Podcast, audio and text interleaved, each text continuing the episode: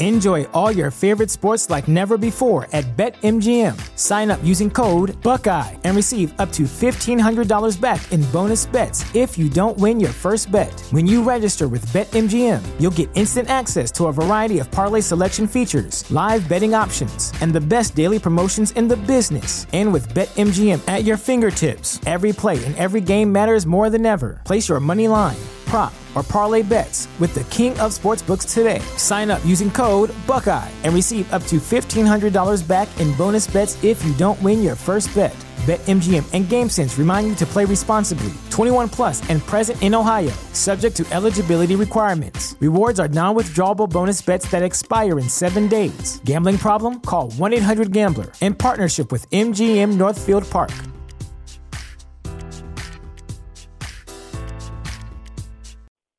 You have one unheard message. Hi, I was calling Current, the influencer marketing platform, but I think I just got redirected to a bunch of people listening to a podcast. Well, anyways, I was calling Current because I was told they could help get my brand set up on TikTok Shop and even build out an affiliate program of content creators promoting my brand. And even have those content creators go on live streams and promote my product there. Wow, I could really use Current.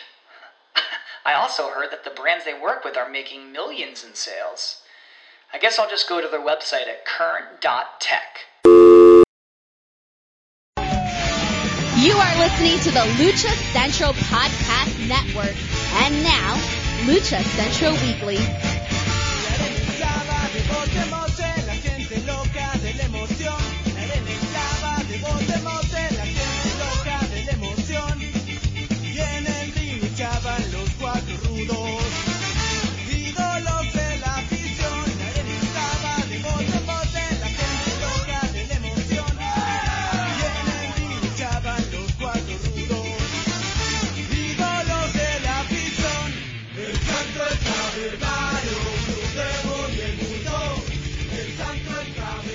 Hello and welcome to an exclusive Lucha Central weekly podcast interview. This is Miranda Morales being joined by Dusty Murphy and Brendan Barr, the trio that brings you all of your Lucha Libre news every week on the Lucha Central weekly podcast English edition. And it is our honor and pleasure to welcome a man who is a staple of West Coast wrestling and Lucha Libre. He is the owner of Pro Wrestling Revolution, the promotion and training academy, as well as the man behind lucha-masks.com. Please welcome back to the show, Gabriel Ramirez. Gabe, how's it going? Oh my God, what an intro. Thank you. I'm gonna have to like steal that clip and use it for my ringtone. Thank you so much. Absolutely. Anytime, anytime. Uh, as I mentioned, welcome back. You were actually the first person we had interviewed when we started our show last year. Um, so it's, you know, poetic justice really that we bring you back around a little over a year later. Um, really, we spoke with you right when the global pandemic was hitting. Right. Uh, so to start off with, we just kind of want to know what's been happening with you for the past year, um, with, with you and also Pro Wrestling Revolution. Well, uh, I mean, it's you know, it's almost like we're beating a dead horse, but with the pandemic, um, everything stopped for everyone, right? And for me, um, the only uh, thing I could find any kind of sanehood in was the the Lucha Dash Mask uh, website with all the masks that we were producing. It, allowed me to live wrestling or lucha libre without having the events um, which was which was very cool. You know that it's almost like a promoter reaching out to talent and said, "Hey, you know, I got these masks and they're cool. They can make money and was split." And it was almost like doing a show and getting talent booked and so on. But in this case, for lucha-mask.com, I had about 50 wrestlers at one time, and it was great. Um, obviously, I still have this site up. I don't know if I'll take this site down ever because it's a reminder of of you know what we went through and and something I want to share with my kids as time as time gets further away from this. You know, knock on wood, right? Um, but it was it was scary. It still is a bit more, but I think we're much closer to the finish line than we are than we were when we first all got shut down and didn't know what was going on, right? Um, Yeah. but you know, if it wasn't for lucha-mask.com, I don't know what I would have done. Um, my mind, you know, my uh, mental health, I don't know what would have happened. You know, uh, having everything pulled underneath from you in a matter of seconds and not knowing, you know, what's next. It's very hard to wrap your head around of, and especially when I've been doing this um, since 1996. It's almost 25 years of doing this on a daily basis, just getting ripped away from you, is something that's very, very hard to deal with.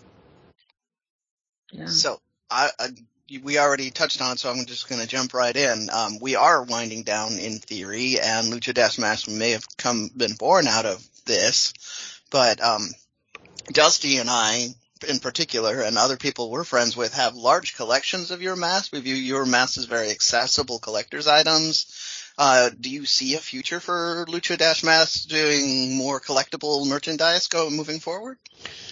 I'm trying to, you know, the the problem is though is I, I run the academy, you know, so I have 35 plus students running at one time. So I have to maintain trainers and students and schedules and potential new students and leads. But then I'm also doing events. So then I got to deal with events, insurances, talent, you know, artwork and so on. So I, I got to focus on one thing, you know what I mean? And I, I loved my, my dip in the pool with merchandising. I applaud Kevin Kleinrock for doing what he does, yeah. but I don't envy him because it's a lot of work. Um, and dealing with two, three egos for one show is one thing dealing with 50 egos at one time is well, enough. That's, that's what they yeah. don't tell you about going into merchandising, I'm sure. Or else that may have changed your, your mind going into it. But that's such a, a good point about it's, it's a very different structure from going to live events, a promotion, even an academy to doing merchandising. Yeah. Yeah. I mean, yeah. We're, we, I don't know if you guys have seen them, but I am doing the little, uh, lucha minis the yeah, little, uh, little pops, and I love I'm, the Lucha. I'm trying to get those out more. I got the uh, the Penta, the Joker style ones coming out pretty soon, and I got the Phoenix ones coming with. I still have some Wagner, but those are handmade, and so I can't get those out as fast as the masks. But I'm still gonna get those out just because it, they're cool and there's a need for them and people enjoy them. I still have masks left on the site. I'm just not producing any new ones.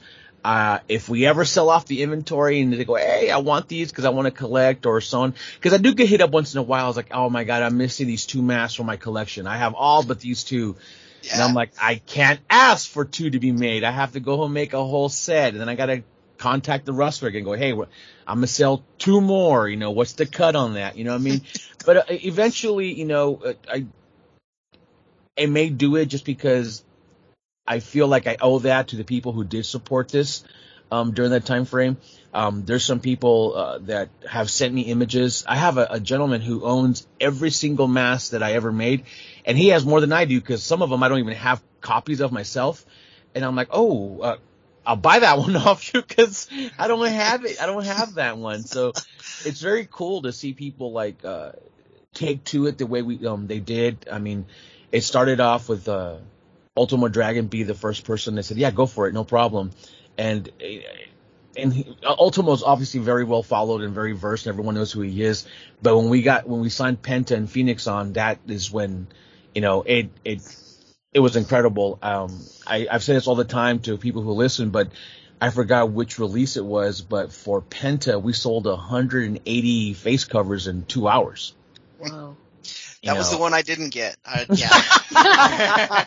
that's the one that's missing from his That's collection. the one third collection, right? That out there. yeah. You know, so if, if, you imagine 180 for Phoenix, I'm sorry for Penta, and then like 100 mm-hmm. for Phoenix and so on, and then the other ones, it completely snowballed. You know, we were doing, it was to a point where it was my wife, my daughter, and I, and we were shipping, receiving, uh, designers, you know, uh, go to DHL, pick them up, and this is all during a pandemic. Well, where you can't be close to nobody. And then the guy, you know, and then DHL would say, I'll, I'll be there today, but today meant 11:59 before midnight, and then I will lose a whole day for shipping. So I started having to drive to DHL and get temperature checked and a face cover, and only one person at a time, and then get in the line. So it completely took over, you know, our lives. Which again, if it wasn't for that, I don't know what we would have done.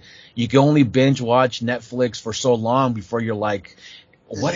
What else? I mean, I even watch a telenovela uh, on Netflix. I I watch, I watch El Dragon on Netflix, and that thing has like two million episodes per season, right? And I watched every single one, and it ended, and I was so empty. I was like, now what am I gonna do? Like, what's next? You know, so that's how bad it got with with you know TV, you know, binging and stuff. But yeah, it was it was incredible. I got to know my uh my local uh, mail, etc. Uh, shipping place very well because you were walking in with three, four hundred packages. I think at one point we were doing five hundred uh, orders a week.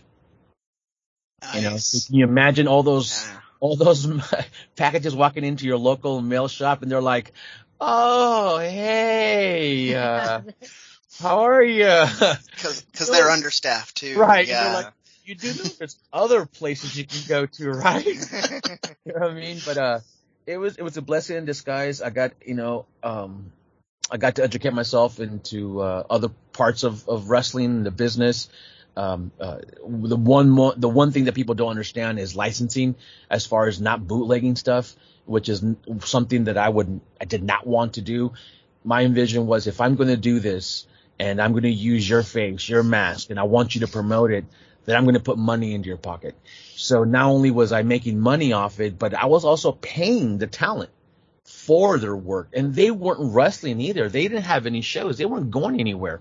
They had nothing, to, you know, to generate money, uh, to, to feed themselves, family, or fend for anything. So a lot of them were trying to open their own little, you know, taco stands and, and you know, uh, you know, crepes and you name it, right? You know, and so for me, if, if I could help them out, then I think it was only good karma in the long run that now they return the corner, I'm doing events. When I call them to do a show, can you imagine me calling LA Park? You know, hey brother, I got a show for you. And he'll go, well, yeah, are you to pay me for all those masks you sold that you didn't give me any money on? Or it's like, of course, you know, thank you for that friendship. Thank you. Whatever you need, let's do it. So for me, you know, I had to remember and keep focused that I couldn't be greedy. It was the worst time ever to be greedy. You had to do the right thing. Mm-hmm. And as a promoter, I had a main focus that when this finally turned over, I am a live event promoter. This is what I do. And I wanted to make sure that I was on good standing with everyone I worked with. Yeah. That's great. Go ahead. You mentioned kind of negotiating with the performers. And I, I wondered, you know, uh, Pro Wrestling Revolution had a really rare singles match from Hijo del Santo when he faced Ultimo Dragon. Like, yes. how do you talk to someone like Hijo del Santo's primarily known for his trios work now? I mean, he never really wrestles singles matches, but he wrestled one for you guys. Like, I mean, a lot how, of. Yeah, how how do you do that? Yeah, wine. A lot of wine. a lot of wine. A lot of wine. And then when you think you're done, more wine. I'm writing this down. Hold on. Thank you. Okay, yes. Pinot Noir. Trust me, Pinot Noir. You'll, you'll, you'll Genius, genius. You know the thing. Um, it, it, goes back to having solid friendships, you know, um, being upfront with somebody, uh, being able to tell somebody, yeah, I can't pay you that because I can't afford it. Thank you for your offer or thank you for the opportunity. Or yes, I'm going to pay you that. And whether I draw one person or a million coming through with that money, paying them, being upfront, just mm-hmm. not, not living up to the, to the stereotype that quote unquote promoters have, at least on the independent world, that we're nothing but, you know, TV sitcom used car salesmen. You know what I mean? And that's the last thing I ever want to be. You know what I mean? So I, I've had a friendship um, with Hijo del Santo. I don't know if you guys know or not, but Hijo del Santo and Blue Demon Jr. were my tag champions. You know, and that's, that's unheard of. You know, that will never happen again. And trust me when I tell you, that will never happen again for any other promotion in the world. Trust it'll never happen again. You know I mean? But um, I was able to, you know, I've had a great friendship with Blue Demon over the years, Blue Demon Jr. Um, at one point, he was a silent partner in Pro Wrestling Revolution.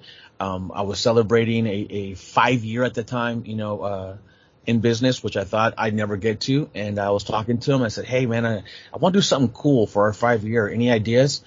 And he goes, Well, bring me Cody Santo. I'm like, yeah, good luck. He goes, I'll take care of it. And this is a time where they actually had a, uh, a speaking relationship and it happened. And I was like, really?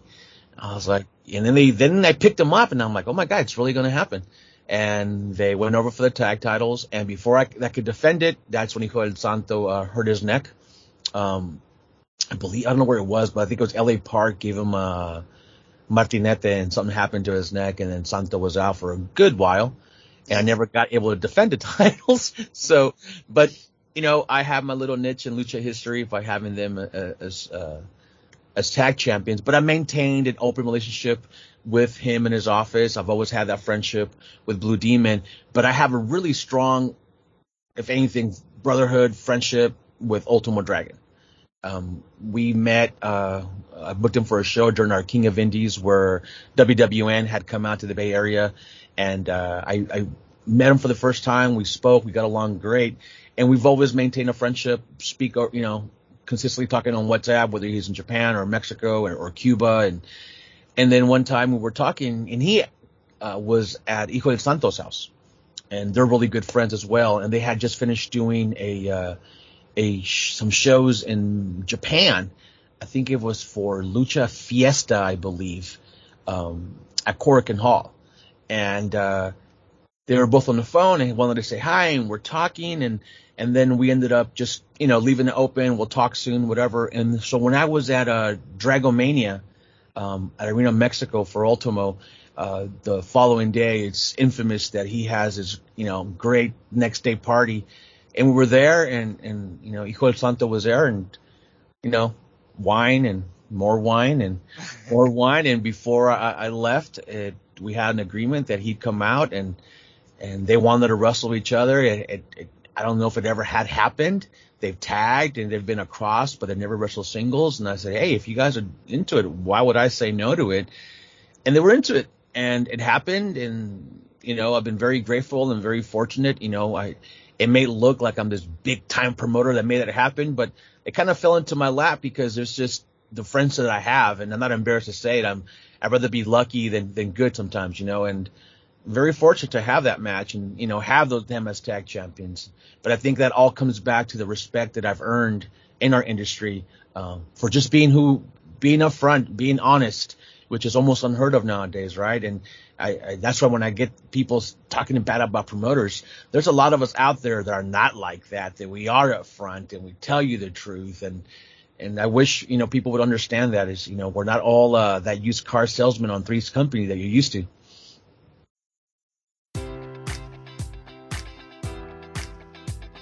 Enjoy all your favorite sports like never before at BetMGM. Sign up using code Buckeye and receive up to $1,500 back in bonus bets if you don't win your first bet. When you register with BetMGM, you'll get instant access to a variety of parlay selection features, live betting options, and the best daily promotions in the business. And with BetMGM at your fingertips, every play and every game matters more than ever. Place your money line prop, or parlay bets with the king of sportsbooks today. Sign up using code Buckeye and receive up to $1,500 back in bonus bets if you don't win your first bet. BetMGM and GameSense remind you to play responsibly. 21 plus and present in Ohio, subject to eligibility requirements. Rewards are non-withdrawable bonus bets that expire in seven days. Gambling problem? Call 1-800-GAMBLER. In partnership with MGM Northfield Park.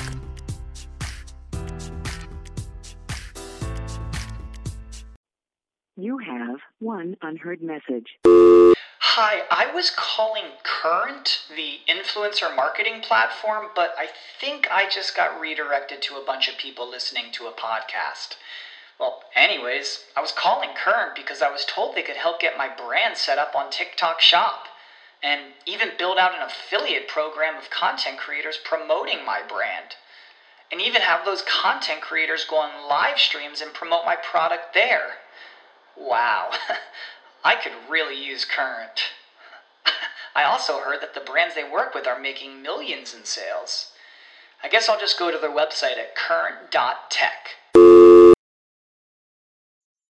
Yeah, I can absolutely back you up on that. I have I have worked with a number of promoters in various ways, and uh, I've never gotten that vibe. I, I was very nervous and dubious working with people that I didn't know because of that reputation. Right. But, um, just to support your statement, this is not, this is absolutely just a, a, a reputation. There are a number of good people like yourself out there that are, uh, working on reputation rather than uh, a good reputation rather Right. than quick well, profit. And it's all cyclical, like you just talked about with the relationships that you had in building your inventory and partnerships in Lucha Dash masks, and the fact that it was important for you to share those proceeds with yes. the luchadors that you were working with. It's, you know, of course, a good com- uh, karma, but it's also just a, a good business practice. And that isn't something that's built overnight. It's a reflection of your business acumen, but also how you value uh, your relationships and partnerships right. um, in and outside of the ring. So, you know, I, am sure it wasn't an, an epiphany. Uh, I think it was something that seems very deeply rooted, and it flows within all of the lanes that you cover in merchandising, in promotion, and of course in, in the training academy. No, absolutely. Even when I first approached Hijo del Santo and their staff about doing uh, official face covers for them, and you know they wanted to know the breakdowns and so on, I was like, oh cool, this is it is. It's very cut and dry. Everyone gets this, and oh great, let's do it.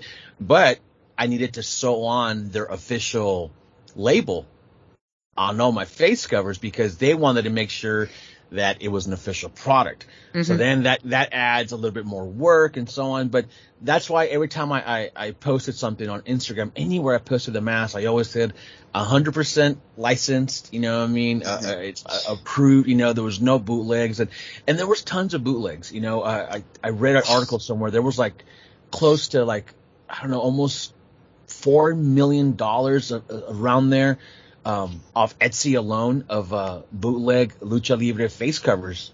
Mm-hmm. You know what I mean? And that's a lot of money that got taken home. And yeah. more power to you, whoever did it. You know, you have to survive. I understand that.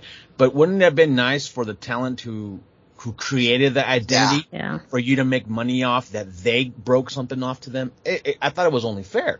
You know what I mean? But, Absolutely. you know, for me, you know, I had the official tag for Hijo del Santo. I had the same thing for, uh, uh, the Dr. Wagner Dynasty, I had to have there also. Um, if you guys picked one up, that yeah. came with an official as well. So everything I did was official, even with Cain Velasquez. You know, with, with Cain was something very cool as well that we did the, the face cover for Cain, but everything, including my part, was donated to Second uh, Harvest Valley here in, in, the Bay Area. And I think we ended up donating, oh God, it, it ended up being like, yeah, like 48,000 meals because the day we donated the money, somebody was matching you. Ended up being three times the amount. So ended up being like $6,000 from what we did. Ended up being like 48,000 meals. And, you know, that's the stuff that I'm not, I wasn't doing it to like say, Hey, look me, look at me, look at me. I was doing it because it was needed. Yeah. And it was absolutely needed. You know, I did stuff that I didn't, you know, go share online because I wanted, you know, that self gratitude. But there was stuff here in Gilroy um, where I live in San Jose, we're nearby sitting in Gilroy, there was fires and stuff. And there was mm. partners that I've worked with who own pizza parlors and so on who couldn't, who were trying to go feed firemen with pizzas and they were asking for help. Well, I, I'd call her and I said, here, Cammy, here's X amount of money. Go buy pizzas. And she's like, are you sure? I was like, well, maybe today I'm able to pay for this. Maybe tomorrow someone can help me. You know, I mean, I, I, I needed to keep that mentality during this pandemic. I had to keep the idea that I was so, oh my, get emotional. I was so afraid that it was going to happen to me. And I wanted to make sure that if I needed the help, someone would come back and help me when I needed it. And yeah. so I just did my best, you know, and, and knock on wood, you know, we're still here. You know, I did have some issues with, you know, family wise. I lost my grandfather to, to COVID. Um, he was diagnosed on a Saturday, and Sunday he uh, a week later, the following Sunday, he died. You know what I mean? So to me, I took it serious, and uh, I was able to filter the negativity of what was around me, and I just put my head forward. I'm like, you know what? Let's sell merch. Let's live vicariously with these masks. Like we were doing events and promotions and videos and and we do what we did. And now I went, I went from like 500 a week to like five a month because nobody buys them anymore because, you know, we're, we're, turning the corner and I'm okay with that. Mm-hmm. I'm, that, that just means that we're going back to normal. Yeah there are still a bunch of them up for sale on the website. I do check regularly. They are all for you in the taking. Those are all yours. Yes. Just, I'm, I'm, throwing that out there to other people too, because as I mm-hmm. mentioned, there are other collectors. So uh, knowing that they're he's, you're probably not going to restock. This is no. You No, should, that's should self-race scoop scoop them up. Yeah, especially the the Lucha Brothers ones. Um, uh, a lot of things have changed in their structure as far as licensing goes. So Yeah. people do want those. I can, without going too deep into detail, you might want to pick them up because I probably won't be making them, and they have no interest in making them. So, hmm. you know, pick them up. Well, you know, you were mentioning that we're, you know, changing, changing lanes. The world's changing. We're coming out of the other side of, of the pandemic. One thing we talk about a lot on the show, we start off every week, is the road back to shows, kind of highlighting uh, promotions journeys uh, to getting back to live shows. So we were wondering, what what is that journey like for Pro Wrestling Revolution and yourself, getting back to live shows? it's nerve wracking. It's nervous because, you know, when I had the, the face covers, everybody in the world needed them. Not everybody in the world needs lucha libre shows. So it's a different, uh, it's a different outlook. But for me, it's very exciting. It's, uh, you know, it's, you know how they say you ride a bike and you don't forget how to ride the bike. Well, I haven't forgotten how to ride the bike, but I'm still getting on that bike going, man, here we go. here we go. you know, for example, uh, uh, um, you see Thursday, uh, July 15th is our first show back from, I think what, 16, 17 months. My last show was February 2020. Um, that's when we had Psycho Clown and Tejano and, you know, uh, it was just a great show, sold out. We had these huge plans of the building. I think the building at the point in time we had 15 plus, and we were going to open the other side of the gymnasium to add up another 600. And if that sold, we were going to go to the a bigger building because we were on this huge, you know, I, I, you know, knock on wood, but we we averaged 700 minimal to you know close to 2,000 every show. Wow. But not it's not that I'm you know lucky now because a lot of promoters try to bring the same talent in, but it's marketing and you have to market, you have to do it correctly, you have to know your target audience. And we were we were on the roll, man. After the show, I had spoken to um, a, a larger sponsor who wanted to you know to bring in more people. It was it was just great. And then when that got pulled away, it's like oh. But now uh, I got our first call for July 17th. You know, it's your first show. It's um, we're doing them with uh, Gordon Biersch. Um, uh, I don't know how many of you guys drink Gordon Biersch uh, beer out where you're from, but here it's a it's you know it's it's huge. Um, and they have a new lager called Don Gordo. So it's a heavy set guy with a gordo, you know, he's a gordito on the beer. And we have a luchador dressed as Don Gordo who wrestles on these events. Naturally. You know, it, right? You know, why wouldn't we, right? Marketing. Absolutely. you know, marketing, right? And so now, you know, we have the, uh, with the contacts with the person who was making my face covers is now also making my gear for my guys. So he made the Don Gordo gear and I had a belt made and we have a custom canvas and aprons and it's branding, branding, marketing, marketing, marketing. And so they gave us three shows. And then my friendship and partnerships that I've had prior to the pandemic started coming back up. And then the city of San Jose that does a lot of community work with the families. They're trying to get people. They were trying to do it prior to the pandemic, and now even more with the pandemic, you know, turning the corner, is getting people out of their homes and going to a park. You know what I mean? And putting a phone down and a laptop or tablet, or what have you. And so they do stuff like music in the park and you know mm-hmm. live bands and and you know or they sometimes they have things where they have like those brincolines, you know, the jumpers and mechanical bulls and stuff well, prior to the pandemic, we had a bunch of shows set up. Those, you know, went away, and all of a sudden, I got a call and said, "Hey, you know, we have the same contract, blah blah blah. You're a contractor, you know, with the city. Can you do seven shows in a month and a half?" Yes. Okay, let's. So uh-huh. starting July 15th, on the for July 17th till the end of August, I have a show every Saturday, and then you throw in every other Thursday roughly to do shows for Gordon Biersch. So now I'm looking at you know starting Thursday of just like full fledged promoting and talent and ring rent, not ring rentals, but ring because I own my own stuff. So set up the ring, tear down the ring, and then Yeah. guess what? On Saturday, tear down the ring, set up the ring, and Yeah. and like I told my guys, you know, like uh, while we were down, is when we come back up, we got to be ready to hit the ground running. You know, we we we can't you know, we can't try to dust off the rust out of nowhere. So we've been, uh, we've been training for a minute here in San Jose. Um, and then yesterday, like I was telling you guys prior, we did our first ring setup in 16 months just to see what happened to the ring. Did the wood yeah. expand? Did the wood break? Did the metal? I mean, because it was stored away in our trailer. You know, I have my I, I, have my own stuff, so I had it parked in front of my house this whole entire time. And luckily, only well, if you guys ever built the ring, you know, you'd understand that the boards Many fit perfectly. Yeah. Mm-hmm. Well, the boards fit perfectly in February 2020. yep. When I set it up yesterday, yeah. it didn't fit. Somehow, one board did not fit no more in the ring. We don't know what happened. Huh. So we don't know if the board expanded with the heat or something. So we had to get a saw and zoop, cut the board in half and now it fits again. And I'm sure that once we get back to normal, we're going to have to get under the board because it's eventually going to fit. And you know, you got to buy tape and boards and the turnbuckles ripped and all that. Everything's good and just everything. And, you know, and yeah. we did it and now we're good. And then we had to tear it down and now we got to clean the trailer up because after a show and you're there all day, you there's yeah. garbage in that trailer. You don't you know just want to come on, let's go, let's go. I'm tired, let's go, let's go. She figured, hey, we have a show in two weeks. After that, we'll clean it up then. 16 months later, mm. the hmm. garbage is still there. You know what I mean? So yeah, yeah. You know, we're ready to go, and I'm excited. You know, uh, to have our talent um, who stayed with me during the pandemic. Our academy did not shut down. We had online classes the entire time. Um, obviously, we couldn't train in the ring, and a lot of my guys were like, "Well, how are you going to train? We don't have a ring."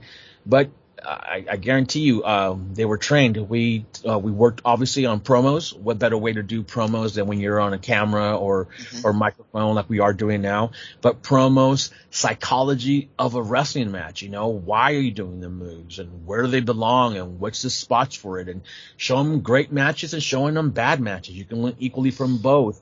But um, but separate from wrestling, I was teaching them marketing, how to market yourself as a wrestler, social media wise. You know, how to do your own taxes as an independent contractor, how to, you know, how to license yourself, how to do a trademark. Um, I actually would bring uh, food and nutrition talent to come on and show them, you know, good eating habits, you know, how to maintain their weight, how to track weight, what they should eat, you know, all those things. Then I brought someone who helped them directly with their taxes. Then I would bring somebody on to actually show them um, social media marketing experts, you know, that I've had friendships over time that they came in and look, if you're going to do uh, your Facebook or your Instagram, this is how you separate them. That's how you connect them. This is how you get followers. I, I, I, I, I, I'd give them classes on how to do videos, you know, both portrait and horizontal, why one's meant to the other, how to use a phone and not give me low quality. So when you give a promoter something, you give them great quality. Yes. I, as a promoter, can't tell you how many times I get like these animated gifs. You know what I mean? For like, I'll see you next Friday. And I'm like, I can't use this. You know, it's like, yeah. if I was on AOL, maybe, but I can't do this now. You know what no. I mean? Yeah. Right? So, you know, I, I did as much as I could, you know, and then here in, in Santa Clara County, where I'm at in San Jose, California, we, um, had little glitches of openings. So I'd give them open gym, one person at a time only, just to get their cardio up. And then little by little, I had them getting tested weekly. So we got tested weekly. And even though we were negative, I'd pair them up, only two at a time. And then after a month of that, then two more at a time. But now we're going to add an extra person watching. We had a cl- we had class with everyone training, all negative COVID tested, all temperature checked for like three weeks, and then come September, shut down again, and that's when we really thought, you know what, we're not coming out of this. This is over. You know what I mean? It's over. Yeah, then there was a lot of. It, it was just too much. Yeah. We, had, we pretty much told ourselves this is it, and that was probably a bit more darker than shutting down in February because uh, in February is a lot of question marks, but yeah. come September it's like, okay, we've been through all it all. We get it, you know, and it goes up, it goes down. We wear masks, we do this. We're, there's no winning, you know. We just said, you know what, I think this might be it. And my lease was up pretty soon, so I, I, I had to decide: do I re-sign the lease? And and and they don't want just a one-year lease; they want a five-year lease. Mm-hmm. You know, how, why would I do that? And we thought there was no ending, and uh, without getting political, then you have, you know, the buffoon that we had, you know uh, running the country that made it difficult to overall even see, you know, uh, yeah. a, no, a, I, a, glimmer of hope. Light at the end of the tunnel. I totally get it. I, I uh, can tell you from personal experience that a lot of gym owners and school owners made the opposite decision to uh, from you. So, you know, huge deal for you to do that. That all the evidence at that point, especially like you said, that darker point, just really made people afraid to to take that risk. So, yep. I mean, thank you for doing that because I, I, say it all the time on Twitter. Schools are important, and uh, good schools are even more important. So, well, we try hard. I mean, uh, I, for example, we've had Lady Apache. You know, um, yeah, absolutely stable to lucha community. She was our trainer. Um, got almost seven months, and she was only going home in February after our show. She's only going home to chicken with the family, you know, kids. I mean, she's a mother, you know, she's a grandmother, you know, she was taking care of all kinds of stuff and she was going to come back a month later. Right. Mm-hmm. And then she was living, you know, with my wife and I here and she was, it was great, you know, I mean, for me waking up and then getting to talk shop with Lady Apache, come on. Right. You know? Yeah. It's like she, she's been wrestling since she was 14 years old. 14, you know, so I was like, lady, you know, in Japan, uh, Kira Hokuto and, and, and this and Bull Nakano and, you know, uh, Gran Apache, all of these things, right? And it, I learned so much and the students were learning fabulous. And prior to Lady Apache, my guys, my, my, my students were training with Skayde. Mm-hmm. You know what I mean? So then they had Skayde for almost a year and a half.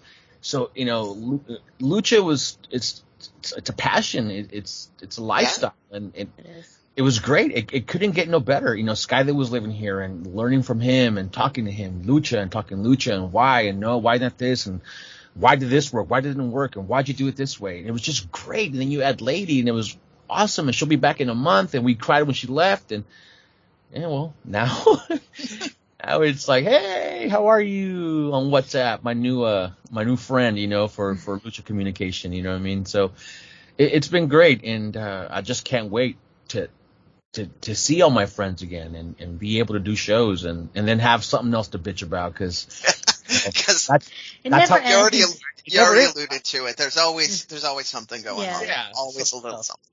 You know, we got to see how that comes out now. So, um, what can we look forward to? You mentioned you've got dates, but do you have any like um, big, big big excitement? Uh, anything you want to push? I mean, you know, well, I mean, we're, we're going back to normal uh, in, in, that sense. My first show that I consider like my show that I'm not doing it for somebody else or their expectations. Uh, my first full show with with that I you know booking stuff is September 25th. Um, in San Jose, and we're bringing in L.A. Park and the Sun, but I'm bringing back uh, in Rayo de Jalisco Jr.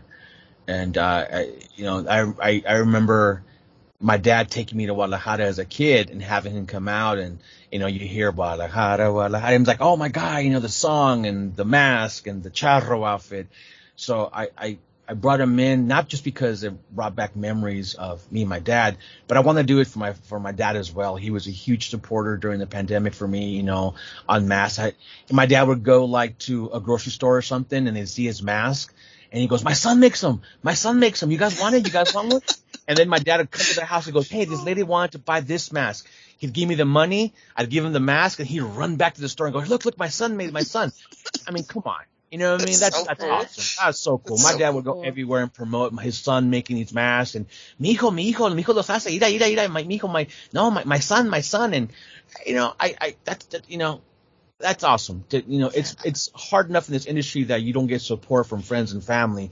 But here I have my dad screaming with a face cover on, you know, that you must have because my son makes them. And uh, matter of fact, my daughter went to his house not too long ago after everyone was vaccinated and so on.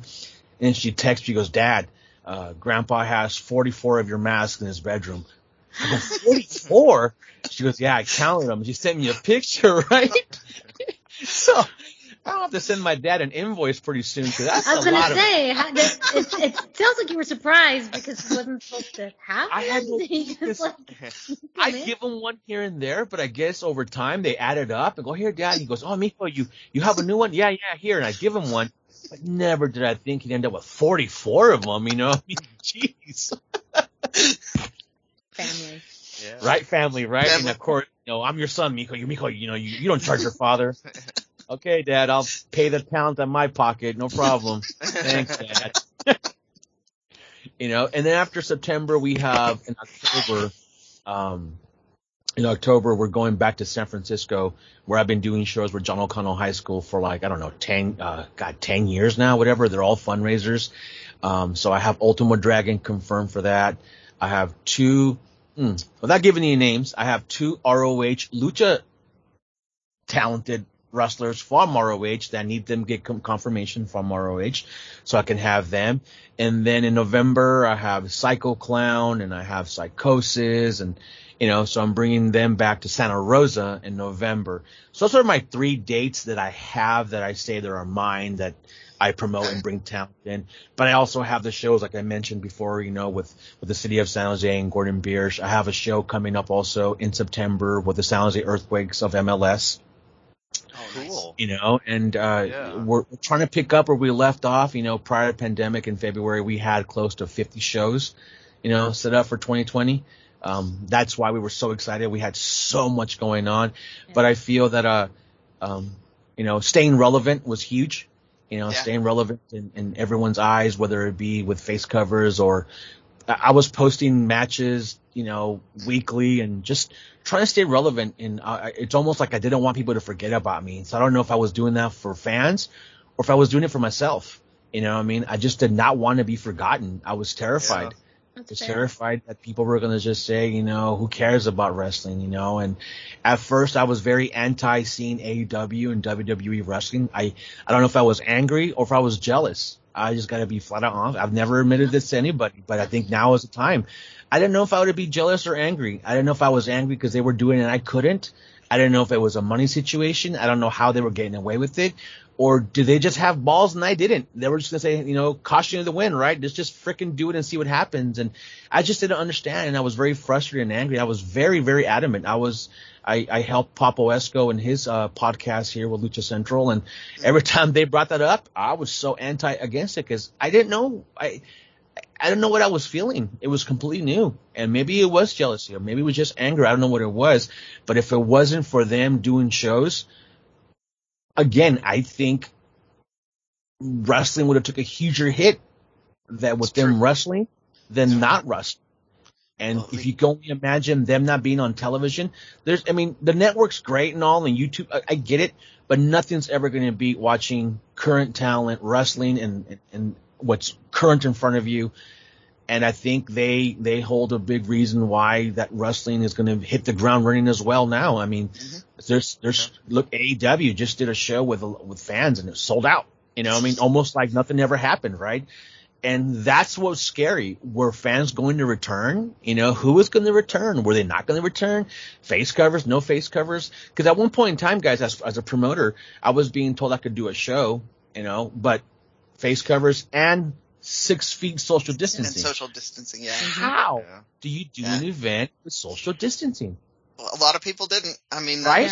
you know, it's it's hard. It absolutely was, and I think it's a very fair assessment in general when it comes to independent wrestling. I think that's a common feeling um, of you know whether it's you feel jealousy or or anger or you know uh, the sense of you know, it's, it's hard to explain, but it's a very human emotion, very human yeah. thought. Um, and it, it was challenging because of course they have the resources, the means to do those things, whereas other independent promotions just don't have that kind of capacity. But right. you know that was the lifeblood. Life live events is the lifeblood uh, yeah. of independent wrestling, and as much as promotions could pivot into other uh, opportunities and events, whether they did streamed events, closed door events, right. you know, right. whatever it was, um, at, at the end of the day, you know, there's there is a life cycle to it. But um, especially talking about how much safety is important to your school and to your yes. live events and to your family. I mean, yeah. at the end of the day, it, it's that seems to win overall, you know, the safety of everyone involved. And hopefully that brought some peace of mind of, you know, you were doing everything else in the means that you could while also keeping everyone safe until, you know, a certain threshold could happen and then, then you could, you know, get into that next level. I actually felt like I was a Holiday Inn uh, commercial where I was a COVID nineteen doctor all of a sudden because like I was consistently having to read up on do's and don'ts and, yes. What can be done and what can't be done and testing and, and what's that window of testing? It three days? Is it four days? And, you know, it was just a nonstop thing. And I had to consistently educate my students and my family and so on. And, and even now, like our academy, um, in order to train our academy, whether a current student or, or, or brand new or coming back, you have to be fully vaccinated. You know I mean? I know I've lost some students from that and I've been able not to gain some new ones because of it but for a for a, a peace of mind, you know, for the time being, it's well worth it. You know, I mean, if I lose three students because of that, then I lose three students because of that. I, I just don't want to come home, you know, get a cold. I got a cold two weeks ago, and like the whole the world stopped around me. you have a cold, and I was like, yeah, but I'm vaccinated. Relax, you know, relax relax. And every day was like, hey, you okay, boss? You okay? Oh my God, I have a cold. Stop. Stop. Cálmase, cálmase. Everyone calm down. Like, you know, like, yeah, your mom calls me, oh, you okay? Yeah. I, are you okay? You know what I mean? And so it's weird because during, during the pandemic, ah, the, vac, the, the it's fake, it's not going to happen, and then eventually, ah, oh, it'll never happen to me. But now we're vaccinated. Ooh, you have a cold. Well, which is it? You know what I mean? Like, which side of the fence are you on? You know what I mean? So uh, doing shows moving forward. Um, at first, like you guys mentioned, social distancing was a thing, so I just didn't want to do a show. So I started looking for outdoor venues, you know, doing events on football fields and and stuff like that. But I just didn't feel like that was me. I didn't feel comfortable. You know, uh, I like having fog. Anyone that knows me, I am that fog whore.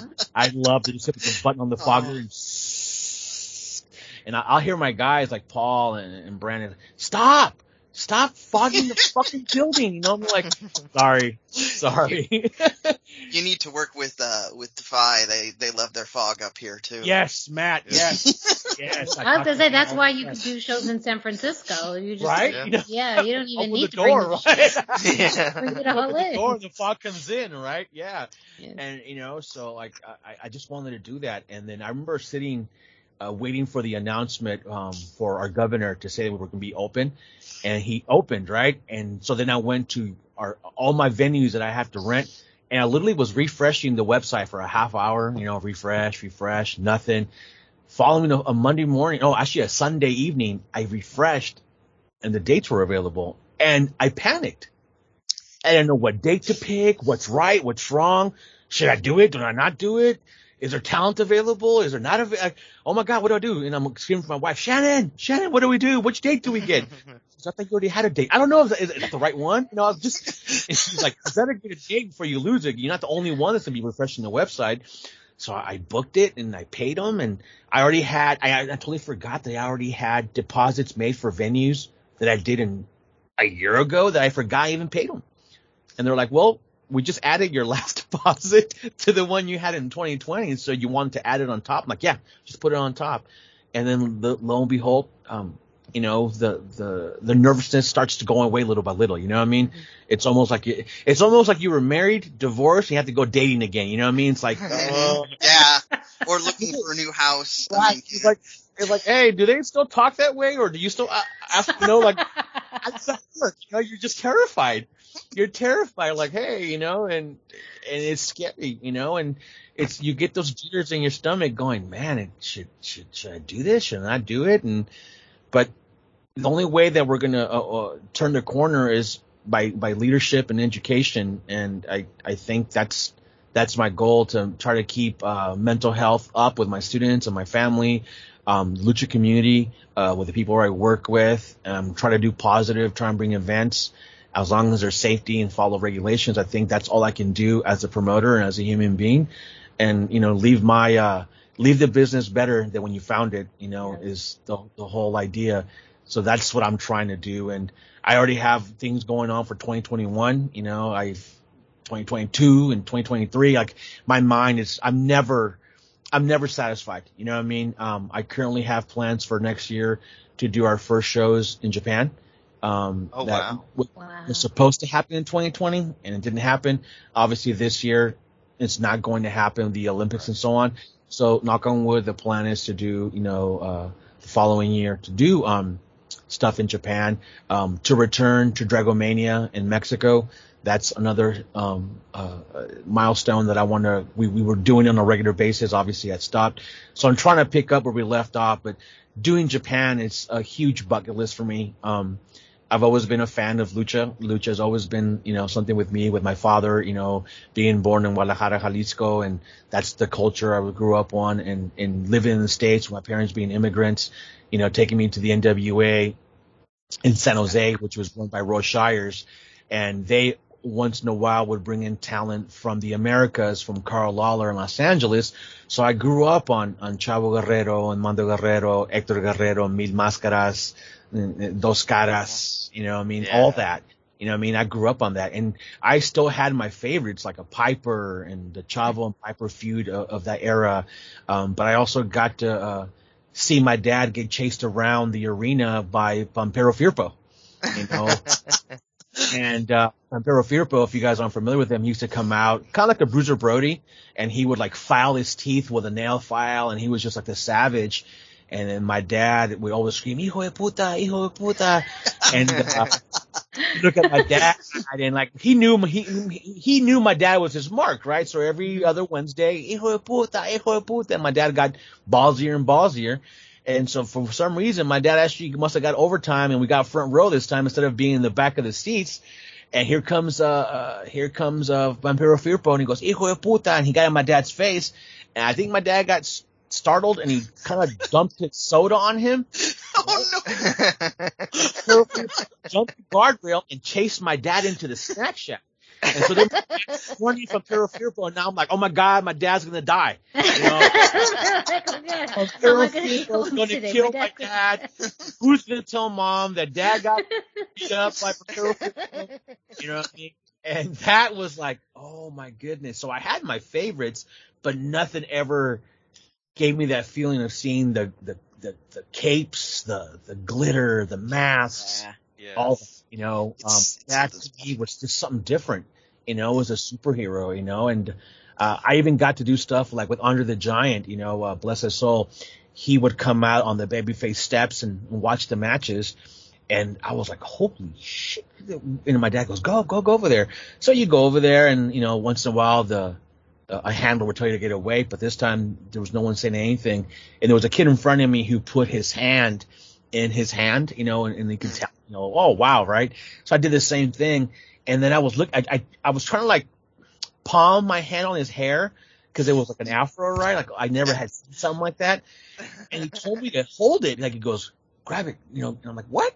So I grabbed it, and he and I held on, and he pulled me up with his hair. Cool. You know, I'm like, holy shit. this is unreal. This guy just, you know, and I went back to my dad. My dad's like, what happened? I'm like, I, you know, he pulled me up and yeah, I'm just going to sit down now, you know. It's just, you know, so like a five, six, six, five, six, seven year old, that's what I grew up with with my father, yeah, you know, and nothing, great. and nothing changed because my dad was always cheering for Chavo Guerrero when he would feud with Piper right? That, that's a given. We all feuded, you know, we all love that and Dr. X and all that stuff. Yeah. But when, when, when Mil Máscaras would come in and he, it was just something different. It just was a different reaction from my parents, from my family. It was my culture.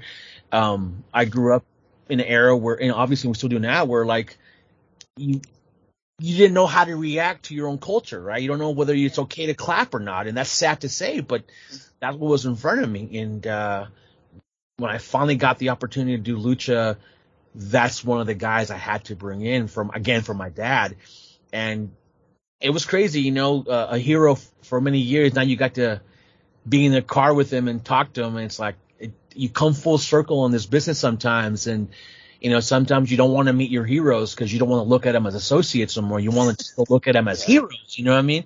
Yeah. But it's it's I this is my 25th year in the industry. Um, I've touched both lucha and American, but lucha for me is is something that's in my heart. It's something that you know goes back with my parents and and I get to share it with with my kids. And my eldest daughter at one point was a referee for me. Now my my yes. youngest daughter now does not want to do with the business as far as wrestling wise. She wants to do merchandising. She wants to sell stuff. Wow. You know, Yeah. Cool. that's what she wants to do. You, you've hit on both of my areas here. Right. So. She critiques my flyers. You know, I'm, I'm I'm a Marcom graphic designer and stuff, and she'll walk in my room in my office. She'll go, "Dad, what are you working on?" Well, the poster for so and so date. She was, "Yeah, see, I don't like that guy right there because see how the color blends. Dad, you need a little bit more contrast and pop." So, and I looked at her and I was like, "Okay, sweetheart, uh, no, Dad, no, Dad, I'm serious. I want you to see. I want, I want, I want to see you do it in front of me." Oh, so she's not even taking you. No, I'll do no, it no. later. Yeah. As knows that I'm in I not will. do it right. Like- yeah, she wants to do it in front, you know. So I, I I can't beat that, you know. I, I can't beat it, you know. I, I I get to live wrestling. I get to be, you know, something I get to share with the family, and I get to be part of the lucha community. That to me, it's second to none. How do you help get that lucha, like the cultural feeling of lucha, over to fans on the like the sponsored shows you do, and fans that might not be lucha savvy? Like, Yeah. That's hard. It's, it's, That's why we're asking you. Like that's Yeah. what we try. I was- Dustin, We're I hope we're I was trying to thinking get tips Dustin was to tell me the answer. I'm like, Dustin, tell me how to.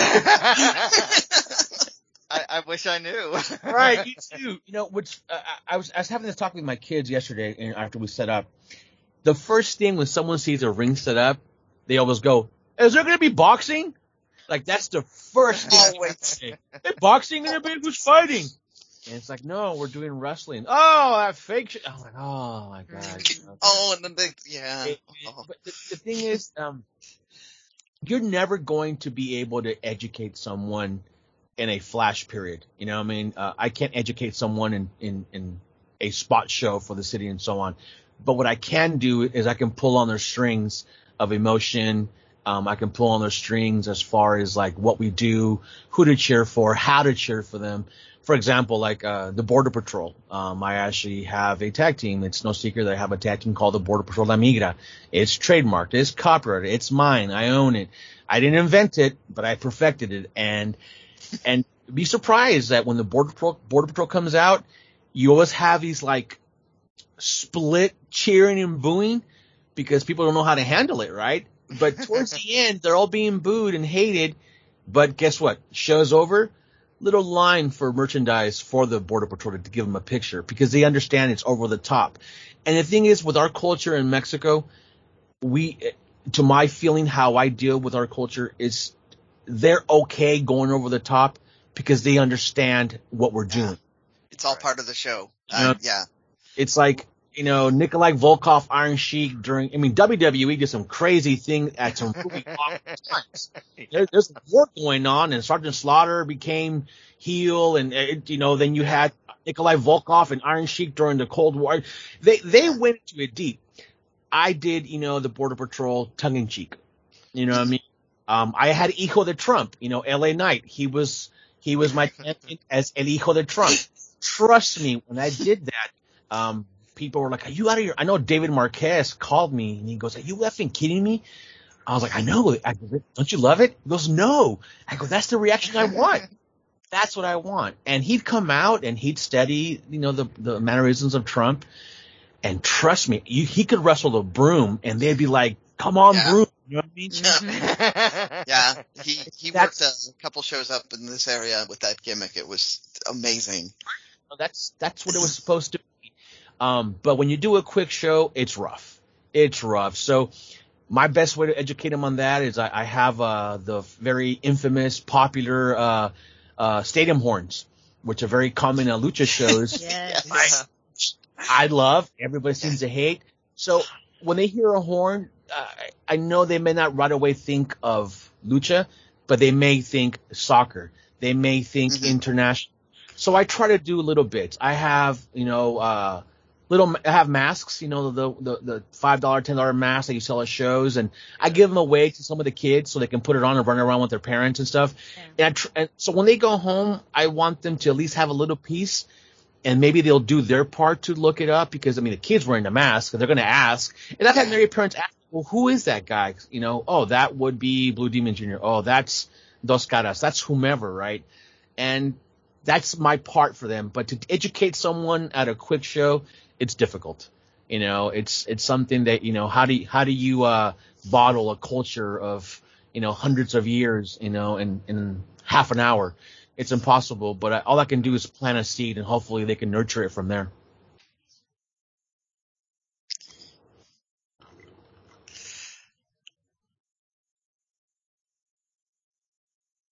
Well, okay, so I'm just gonna jump in with with this one. Um, we were, we were kind of leaning into it. The uh, you train people uh, specifically in lucha libre as well as American style, but um, how do you how do you handle that if someone walks in? Uh, they've got expectations. They have you know. So up here we had uh, at least a couple wrestlers who had never seen the American product but had always seen lucha libre.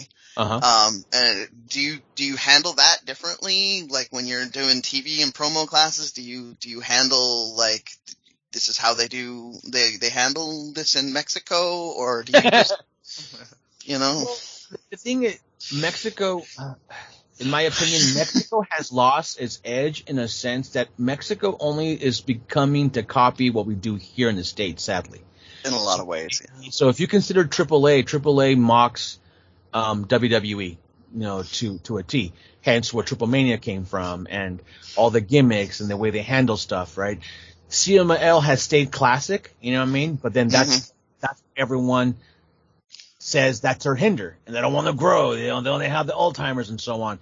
So it, it's kind of hard to tell them how you did stuff, you know, here and there.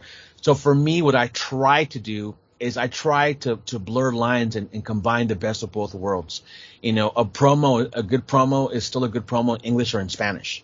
You know, you have to have the, the fundamentals. You have to have the storytelling. You have to have the, the levels of voice and tones and ups and downs and when to scream, when not to scream, when to be angry. So if you can just do a good promo, whether it's English and Spanish, it still has to be done correctly in order to, for it to make sense. You know what I mean? So you have that. Um, but you do get a lot of people who come into our doors who don't know what lucha is and oh I, I want to be American and so on. But then you ask them who their favorite wrestlers are, and some of them say Andrade or, you know, some of the lucha guys in WWE. And I'm like, well, what do you think that guy is? You know, where do you think that guy came from? Um, so it's, it's a lot of education, you know, back to your question, Dusty.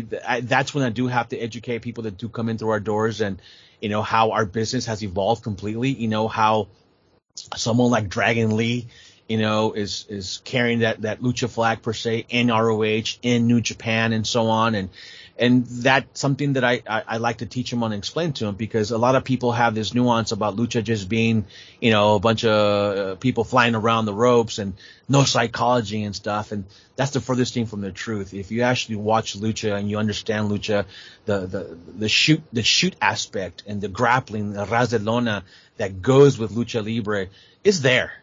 Um, just because you only, your only exposure to it, what might have been WCW and so on, where you only have eight minutes to showcase something. So they showcase what's, you know, the jumping on the ropes and so on. But if you learn lucha and you know lucha and you watch someone like a Negro Navarro, come on. Yes. You know, if you ever watch uh, Negro Navarro and Zack Sabre, watch that match.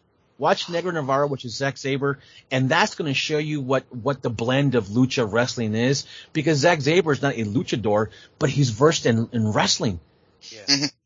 I mean, and it just shows you what, what, what it is. So it just depends what people, what open mind they have to our sport, especially to lucha libre. And, you know, people do have that, that, that idea of that we're only one certain style, but if they have the patience and they really want to learn, in the end, they'll understand that it's just not one aspect. There's many aspects to what we do in lucha. And it's my job to make sure I have the right trainers to educate them in that aspect. That's great. Um, I just got thrown under the bus. I was told that that is one of the questions I'd written down, and I. um, okay, okay. So, so we're on we're on the subject of wrestling schools, and we're talking about what what what you do and how you educate. So, uh, I'm going to go with a more broad question here, so because I, uh, as I mentioned, this is a thing I support. Though, a student is looking for a good school what what should they be looking for, and what can they expect when they walk in the front door? Like, well, I mean, eh, as far as a, a training school, I mean, uh, I think the most important thing, you know, that people overlook is you need to go to a school that actually has an, an insurance policy. That's a very strong point, oh, actually. Yeah. Because I, you know, when nothing, no, no students or incoming students think about. Yeah, and and people always like I, I've I've seen tons of wrestlers who who were on the indie scene and, and make it to a higher level, um, which is unheard of anymore, right? Because every you know all the higher tier names like WWE, they they're creating their own talent who who are track and field all stars and and bodybuilders and so on, who've never worked an any day in their life. So they don't know what it is to put up a ring and stuff. I'm not saying that they don't value or they, they need to be where they're be at, but they don't understand how to mm-hmm. how to live out of your car and, and pay those dues and all that stuff, right? Well, for a school, you they always say, well, find out who their trainer is and who have they trained and stuff. You know, that's fine, but what about an insurance policy in case somebody gets hurt and breaks their leg or a pinky or a toenail or something? Who's going to cover them then? Right. Um, at, our academy, we have an insurance policy. Anyone that comes in, you know, you, God forbid anything happen, you know, Miranda comes in, she does a flying arm drag and she sprains her ankle and she has to go to Kaiser or she has to go somewhere. And, and, well, let's say she can't go anywhere because she doesn't have insurance and which is not very uncommon. It's very, very, very, very common that you don't have your own insurance.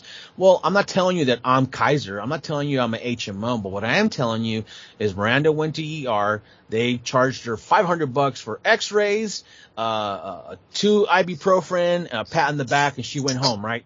Yeah. And so she ices her leg down, right? Thumbs up. Miranda's good to go. But now she has a bill of 500 bucks, right?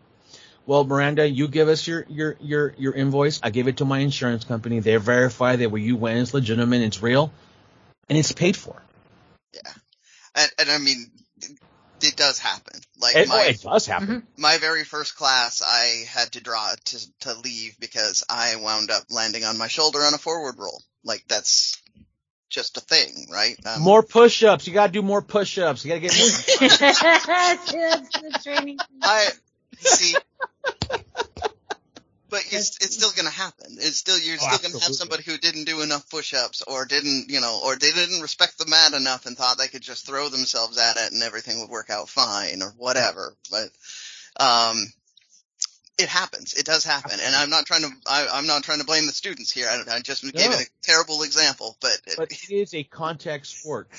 Yeah, it's a contact sport. It's like playing, you know, football and any uh, you know any kind of contact sport from little league all the way to high school to college you're going to get hurt. I mean you're hitting yourselves and you're throwing yourself to a mat and you're tackling you're bumping.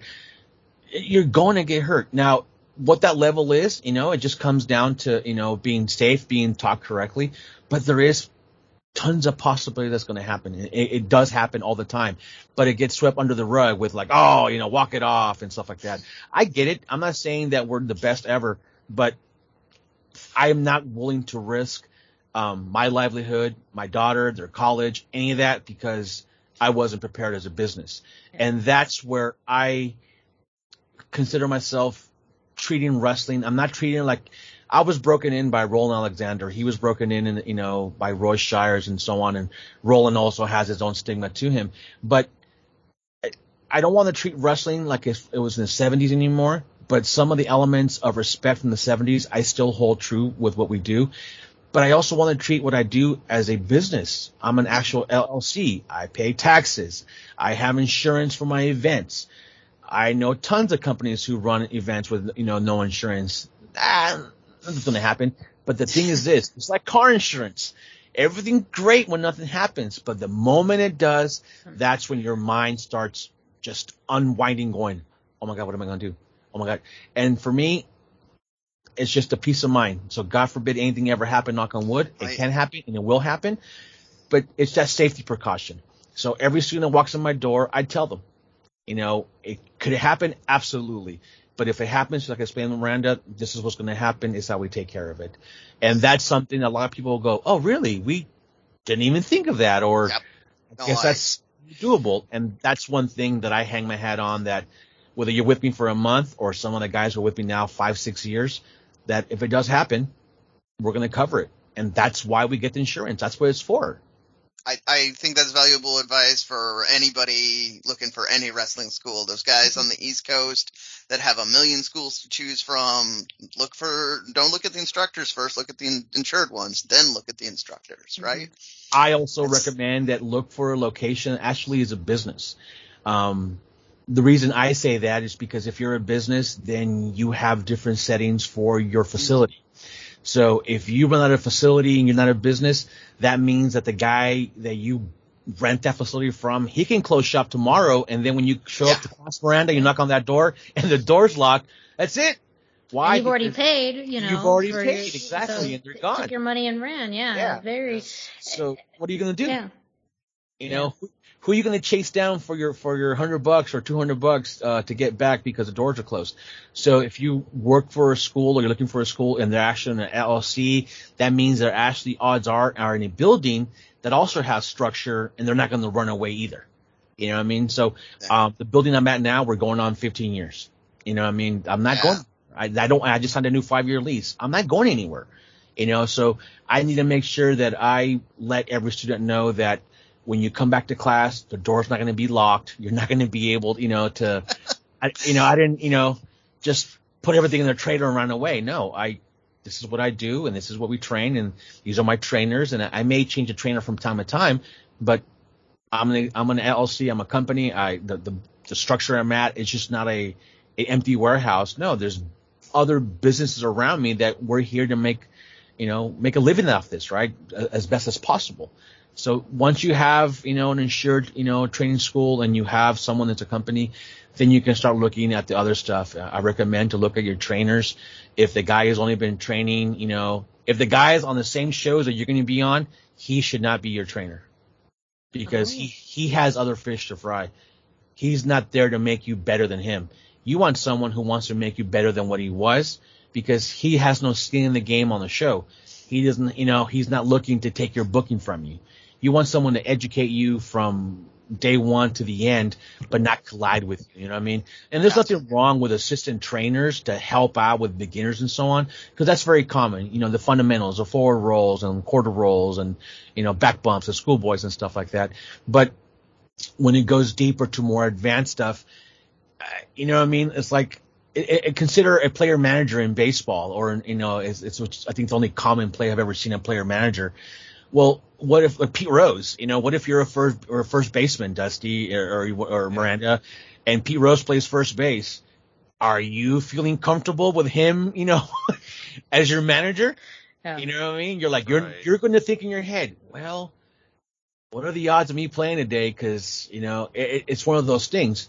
You know, so in, in wrestling, you know, it's too many egos. You know, there's too many, you know, uh, backdoor stuff. I, would rather have trainers who are going to, who their first criteria is to train, and right. secondary, secondary, if anything, is to wrestle. You know, I mean, that's the most important thing.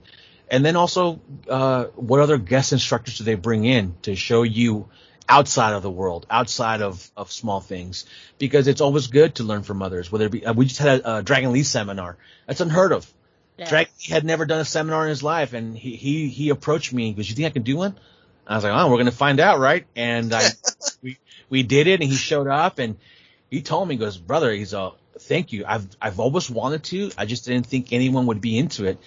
And uh, we we had a four hour seminar and he was telling telling us stories that you know I, which I was aware because we talked, but he was telling people how before he ever, ever got into a ring, he had to do boxing, uh, Olympic style wrestling, Greco-Roman, you know, Greco-Roman, sorry, before he can even train in a wrestling ring. Those were the measures that he had to do and accomplish before his father said, okay, now I'm going to train you. And so people were like, oh, I didn't know that. And so then, lo and behold, for the first two hours was just a, a Olympic style Greco-Roman wrestling, and that should be that to him is common. To talent that, that did it were like, oh wow, that's yeah. cool. A wrestling yeah. move for pro wrestling. Go figure, right? You know, how cool is that? I learned a wrestling hold today. What? Right, you know.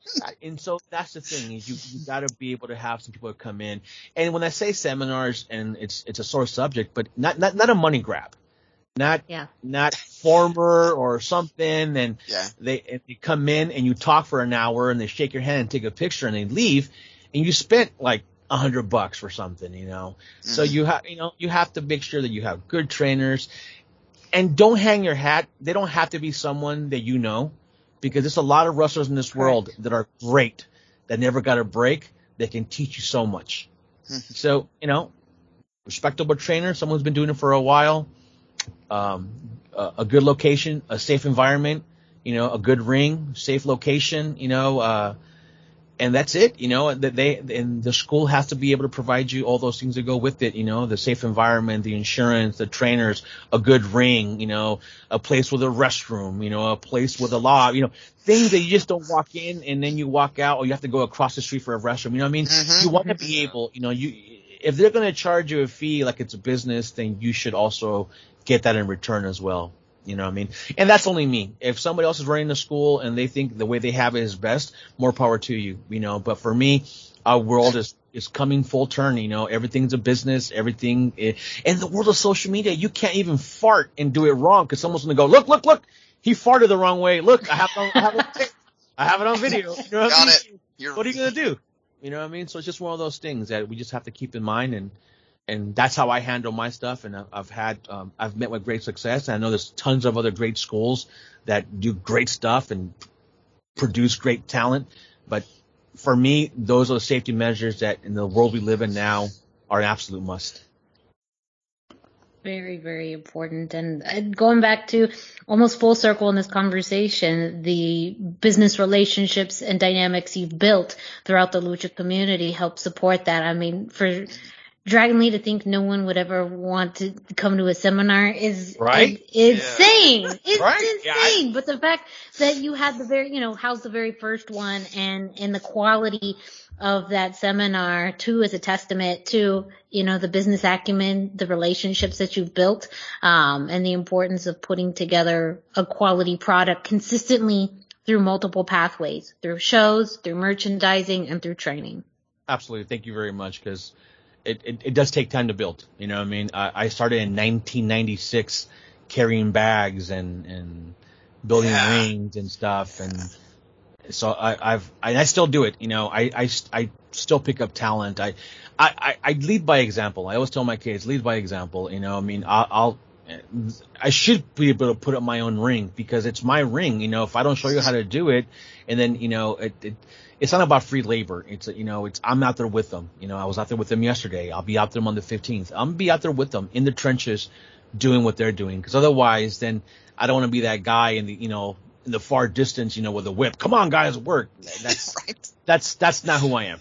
That's not Uh, who I am. I'm just gonna I'm gonna give a little bit of the extra pitch on this too. Uh, anybody out there that is still having a little bit of trouble financially supporting wrestling, uh, this is a great way. Talk to somebody at the schools, at the shows. Say, you know, I mean, set up chairs, uh, sell T-shirts, whatever it is you can do. There's always a job for some for a volunteer, and I know you don't necessarily want free labor, but at the same time, if somebody's willing to help and that's the only thing they can offer, uh, that is one of the best things you can do to help. A, a I sh- I show. actually thought Brendan was going to ask me for a booking when he first opened that statement.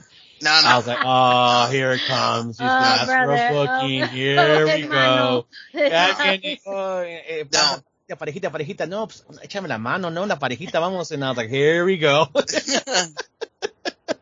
nope. No, No, uh, actually, that, that's how I started. You're absolutely right. You- That's how I started. Um, I went to a show earlier on in 96 and I walked into a small building and I was like, whoa, wrestling so close up. This is crazy. I love it.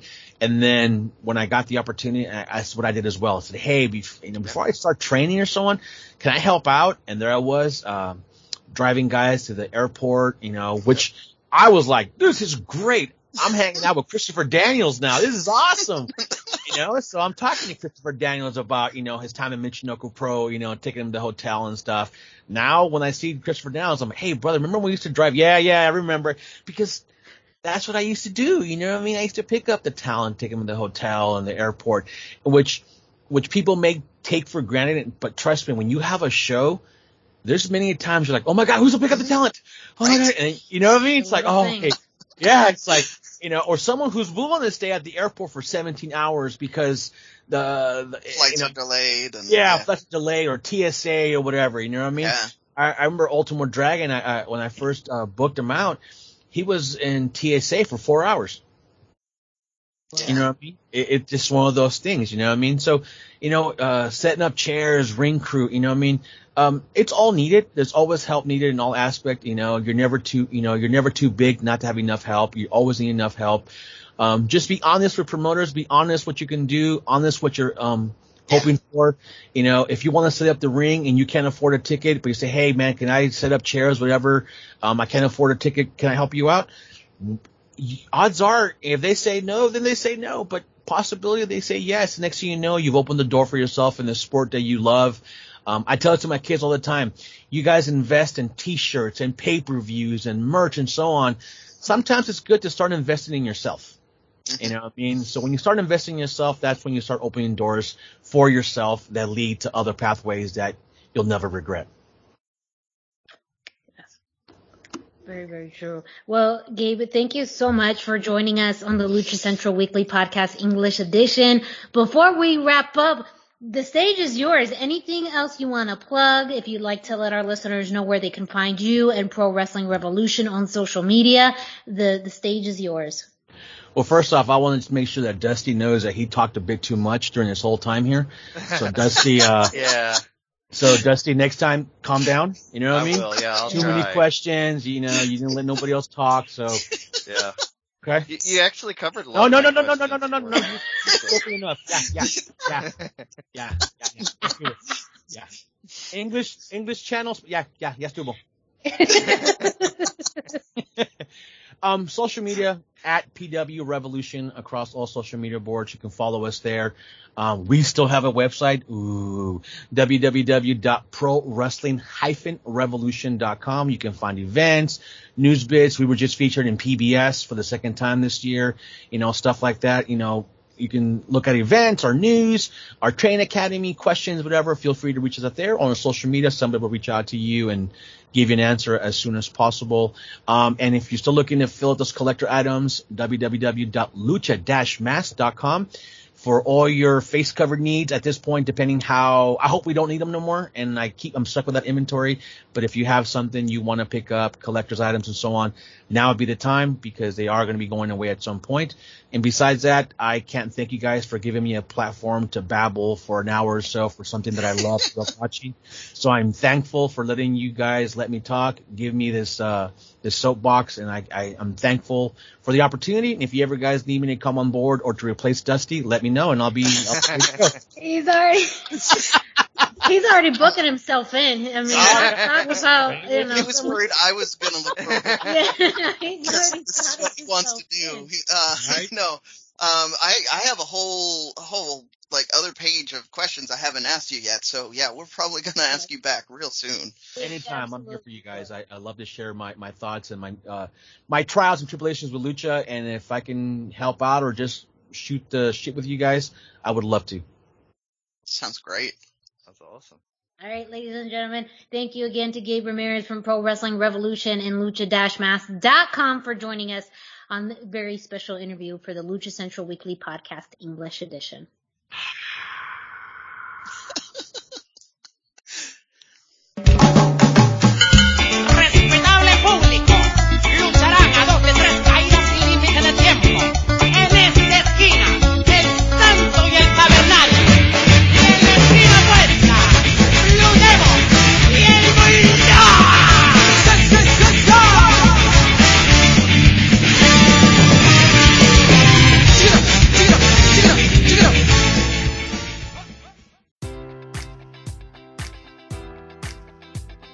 Enjoy all your favorite sports like never before at BetMGM. Sign up using code Buckeye and receive up to $1,500 back in bonus bets if you don't win your first bet. When you register with BetMGM, you'll get instant access to a variety of parlay selection features, live betting options, and the best daily promotions in the business. And with BetMGM at your fingertips, every play and every game matters more than ever. Place your money line prop, or parlay bets with the king of sportsbooks today. Sign up using code Buckeye and receive up to $1,500 back in bonus bets if you don't win your first bet.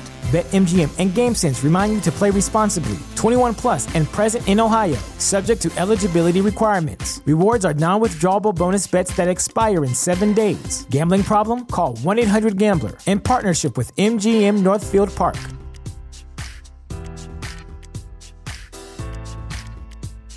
Sick of being upsold at gyms? My guy, you're currently a base member? For $90 more, I can upgrade you to our Shred membership. For 130 more, you'll be a Swole member. And for just $300 more, you'll reach Sweat Platinum. At Planet Fitness, you'll get energy without the upsell. Never pushy, always free fitness training and equipment for every workout. It's fitness that fits your budget. Join Planet Fitness for just $1 down and $10 a month. Cancel anytime. Deal ends Friday, May 10th. See Home Club for details.